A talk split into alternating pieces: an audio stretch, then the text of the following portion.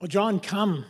Uh, one of the privileges I have is spending time with uh, a few of the guys here in the church. And John and I, every once in a while, get together for breakfast. Yeah. And we got together for breakfast, and um, and he started talking. I said, John, I think you should preach. so that's why he's up here this morning. So I'm just excited. Thank you very much, brother. Thank you. Good morning. It's so good to be with you all this morning. When the hour came, Jesus and his apostles reclined at the table, and he said to them, I have eagerly desired to eat this Passover with you before I suffer. When we think about the word communion, if we were raised in church, I bet what comes to mind is that thing we do with the bread and the cup that's here before us. But the word communion carries broader meaning as well. It's about sharing space, spending time with others, communicating, living in a community. All of these are present at the source of our communion, the Last Supper, but perhaps they are not always our focus. Christians have sometimes said that there is a God sized hole in our hearts waiting to be filled. God desires relationship with us and has made us for relationship with Him. But couldn't we also say that God has placed in our hearts an other sized hole as well, meant to be filled by others? Truly, from the book of Genesis, our origin story, we know that it is not good for us to be alone. Furthermore, as Christians, we believe in one God, but expressed in three Father, Son, and Spirit, each different and distinct, but totally unified. God is in relationship with God's self. Humanity, made in his image, then, must be formed to have relationship with itself as well. We participate in communion not simply as independent Christians, but as a fellowship of difference. But despite this being our very God intended nature, this reality is not always one that feels natural. We are often uncomfortable, afraid, or even angered by expressions of God's humanity that differ from our own. Instead, we are drawn to what is familiar and often commune with those who share our values with the World Cup recently, I bet if I looked online, it wouldn't take long for me to find some video evidence of this. Fans are passionate about their teams. But we all know this is not just about sports, not by a long shot. And it's this lack of unity, this putting up walls and drawing lines in the sand that have been weighing on me recently. And maybe they've been weighing on you too. So, first, I want us to look again at the Last Supper and ask a simple question Who's sitting at the table?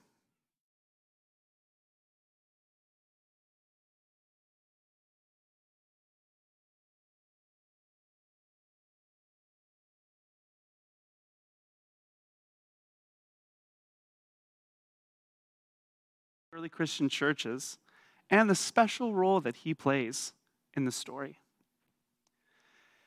In all this, I believe we will see the amazing ways that God brings different people together. But above all, my hope is that the Spirit would work in our hearts, bringing us closer to other people, the image bearing creations of God with whom we share space in our everyday lives. Let's pray together. Dear Lord, thank you for the space that brings us together. I pray that our eyes would be open to see you this morning, our hearts would be open to feel you, and our minds would be open to receive what it is you have for us. Amen. So, part one who is at the table? We know from the passage that I read at the beginning that it is the disciples, the 12 apostles who are at the table with Jesus during the Last Supper. Of the disciples, some of them are main characters and others are background characters across the biblical text. But Luke's gospel, in Luke's gospel, we are introduced to the 12 as a group for the first time in chapter 6. When the morning came, he called his disciples to him, and he chose 12 of them, whom he also designated apostles Simon, who he named Peter, his brother Andrew, James, John, Philip, Bartholomew, Matthew, Thomas, James, son of Alphaeus, Simon, who was called the Zealot, Judas, son of James, and Judas, who became a betrayer. Although there are 12 of them, we only need two to see just how much difference is around this table. The first of them is Simon the Zealot. But what is a zealot? Here's what I found the zealots were a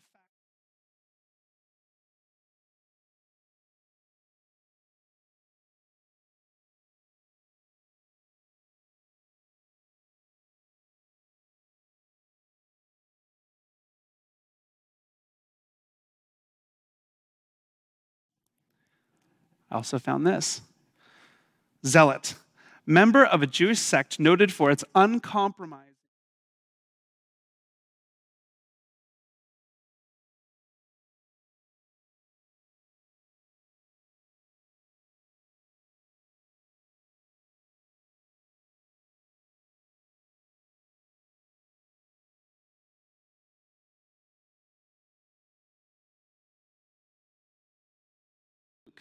Simon has likely entered our story alongside the Galilean fishermen in Acts 5.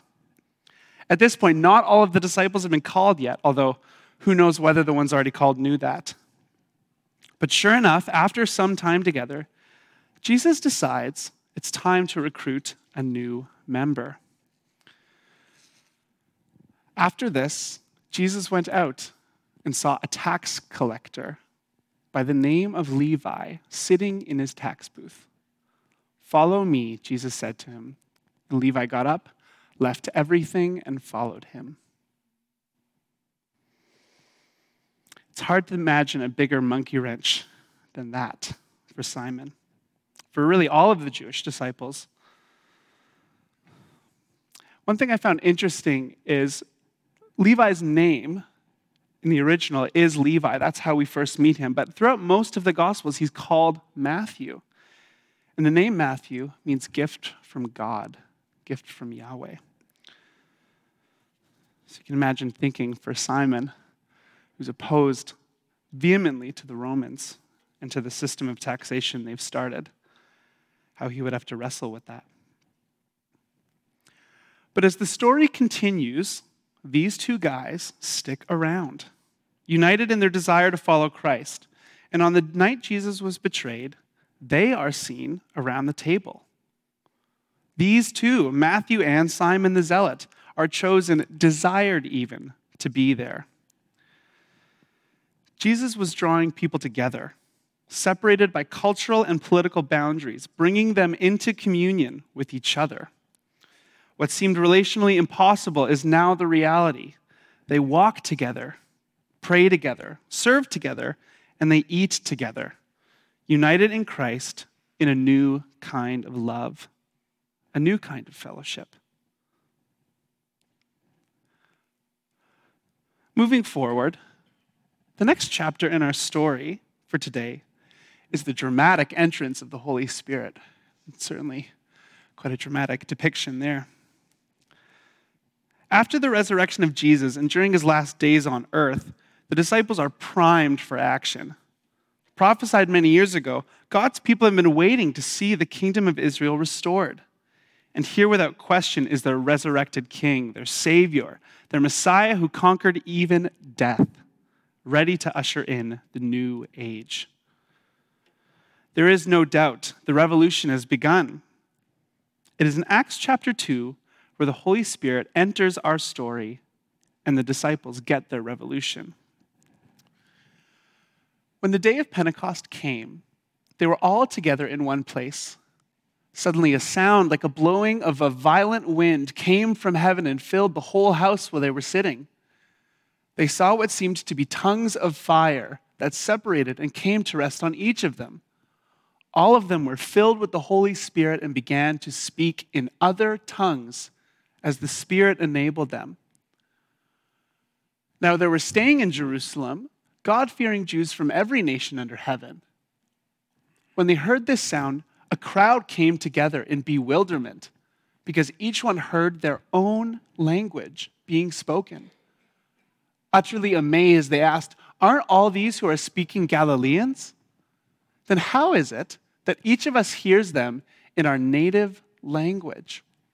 Parthians, Medes, and Elamites, residents of Mesopotamia, Judea, Cappadocia, Pontus and Asia, Phrygia and Pamphylia, Egypt and parts of Libya near Cyrene, visitors from Rome, both Jews and converts, Cretans and Arabs, we hear them declaring the wonders of God in our own tongues.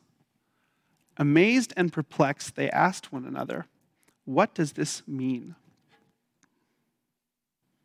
Revolution indeed, but perhaps not the revolution that anyone expected. It's interesting to me that the surrounding people don't suddenly understand the disciples because their ears change. Listeners are not forced to learn a new language. Instead, we see the Spirit move outward, meeting the listeners in their own tongues. We won't go into all the history here, but it is essential to understand that at this point in the story, the Christian religious identity that we think of today has not yet been formed. The disciples are certainly Christ followers, but they are unquestionably Jewish. And many of the people groups represented by these tongues, these languages at Pentecost, are groups with which the Jewish people have contentious or even violent histories. At this point, I'd like to turn our attention to some of the words of Dr. Willie Jennings. Earlier this year, um, I take classes online at a school in Calgary, and that school invited Dr. Willie Jennings, a theologian, to come and speak. And if you check out his books and his stuff, you'll learn way more about this than, than I can tell you. Uh, he's inspired a lot of what I'm saying today. But I think his words here are really, really appropriate. He says, The deepest reality of life in the Spirit depicted in the book of Acts is that the disciples of Jesus rarely, if ever, go where they want to go or to whom they would want to go Indeed, the Spirit seems to always be pressing the disciples to go to those to whom they would, in fact, strongly prefer never to share space or a meal, and definitely not life together. Yet it is precisely this prodding to be boundary crossing and border transgressing that marks the presence of the Spirit of God. Pentecost is a special event it marks the beginning of this new movement, which is going to decenter the Jewish people. It's going to be tough for them. They're going to have to make room inside God's family because the Spirit is reaching out. Make no mistake, the Jews of the Old Testament, the 12 tribes, are the essential root of our faith. And history has shown us the dangers of forgetting that. Yet by the Spirit, these boundaries are expanded outward from a single ethno religious group to a multi ethnic and diverse family of Christ followers. Here, the difference is by design. Here again at Pentecost, we see a sharing that goes across boundaries, inviting people who were not previously invited to belong in God's family. The final thing I want to draw our attention to today. Oops. I missed one. That's okay. Um, is Paul, the Apostle Paul. It's unfortunate to me that the writings of Paul have often been used as what I would call theological weaponry, wielded by members of divided factions in the church. While I'm, of course, in favor of theological study and dialogue, in fact, I enjoy, enjoy it quite a bit, using Paul's words to drive wedges between different denominations and believers ends up accomplishing the exact opposite of what Paul was trying to do and moves in the opposite direction of his own journey. When we meet Paul at first, he is introduced as a rigid and devout Jewish man and an oppressor of these new Jewish Christ followers. He is a force of division and destruction brought into the view under the shadow of religious murder. Oh, Sorry. Hmm. Okay. Uh, awesome. Thank you so much, guys.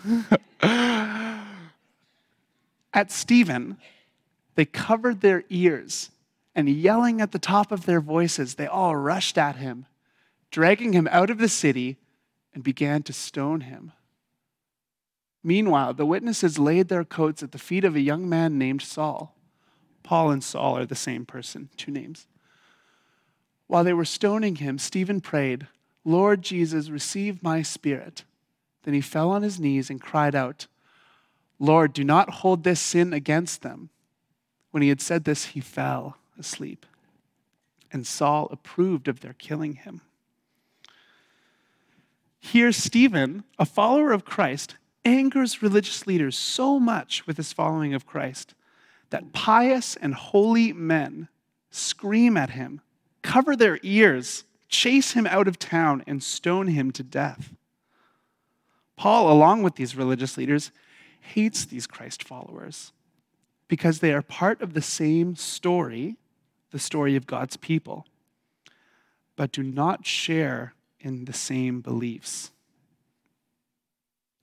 But Paul becomes transformed by an encounter with Christ in Acts 9, and his life work going forward becomes not this hatred, this division, but becomes laying the foundation for the new multi ethnic family of God, resolving conflict and working out what started at Pentecost.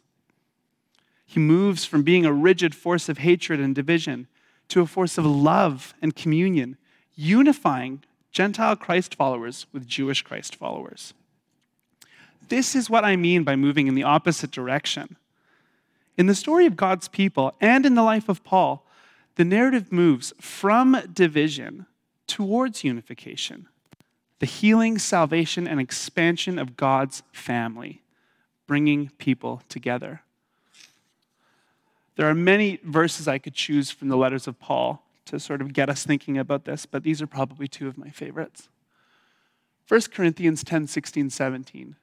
Is not the cup of thanksgiving for which we give thanks a participation in the blood of Christ? And is not the bread that we break a participation in the body of Christ? Because there is one loaf we who are many are one body, for we all share the one loaf. And Galatians 3 28, 29. This is probably my favorite. There is neither Jew nor Gentile, neither slave nor free, nor is there male and female, for you are all one in Christ, Christ Jesus. If you belong to Christ, then you are Abraham's seed and heirs according to the promise. In Paul's letters, he's doing a complex but beautiful work. In Corinthians, he reminds us that there is one cup and one loaf that we all share together. And in Galatians, Paul not only makes perhaps the most culturally, politically, and theologically radical statement possible, he also takes us all the way back to God's ancient promise for Abraham that through his descendants, all nations will be blessed. Not one nation, but many nations brought together. In a book by an author named Scot McKnight, Fellowship of Difference, the title you'll notice I have kind of borrowed for this sermon, he references a study that sought to understand what the early Christian house churches would have looked like, the kind of churches Paul would have been guiding and working with.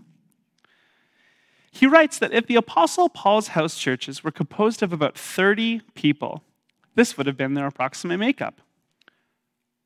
A Roman craft worker in whose home they meet, along with his wife, children, a couple of male slaves, a female domestic slave, and a dependent relative. Some tenants with families and slaves and dependents also living in the same home but in rented rooms. Some family members of a householder who himself doesn't go there, a couple of slaves whose owners do not attend, some freed slaves who don't participate as much, a couple of homeless people, a few migrant workers renting in small rooms in the home. Add to this mix some Jewish folks and perhaps an enslaved prostitute. This diverse communion didn't just exist generally across wide spaces. This was the reality inside their homes. This is not the kind of communion that people form easily on their own. And I'm not suggesting for a moment that this is about gritting our teeth and forcing ourselves into other people's lives. This is not about human effort or will. That will not work. The communion that God desires for humanity can only become real through the transforming power of the Holy Spirit. When I was writing all of this out, preparing this for you today, I, uh, I thought it would be quite cringe to mention the idea of a New Year's resolution for us. But the more I thought about it, the more I wanted to do it. I, I, can be really cynical myself, and those of you who maybe knew me in my undergraduate days, which maybe not be too many of you, will definitely know that. Uh, but if I can set that aside for a moment, I'd really like us to consider what kind of communion might the Spirit be calling us into this next season? What impossible thing might God be making possible? Today, we've looked at three chapters in the New Testament story. But in their own way, they all represent new beginnings of their own the institution of the Last Supper, the entering in of the Holy Spirit, and the formation of the early Christian church. New beginnings are happening all the time in God's story. Maybe this can be a new beginning for you. I have no idea what God has in store for you this year. I do not know how or if He may transform these ideas into practical, real world engagement with the diverse yet image bearing people you all share space with. These are ongoing processes to be sure. But today, in our church right now, we get to take communion together. So when we come to the table, when we commune with others, what is our role? Christ has invited you. He is eager to share this meal with you. So come and sit. Take part, not as an individual, but as members of a family. God's family. Today we take communion. Let's resist the urge to shrink in, but instead look around. This is something we get to do together. Not as Jew or Gentile, slave or free, male or female, but all made one in Christ. Let's pray. Dear Lord, thank you for bringing us together this morning. I pray that as we pause and reflect, as we listen to the music, as we take this communion together, I pray that we would see you in the center, calling us all together, and that we would see each other for the image bearing creations you have made all of us to be. Amen.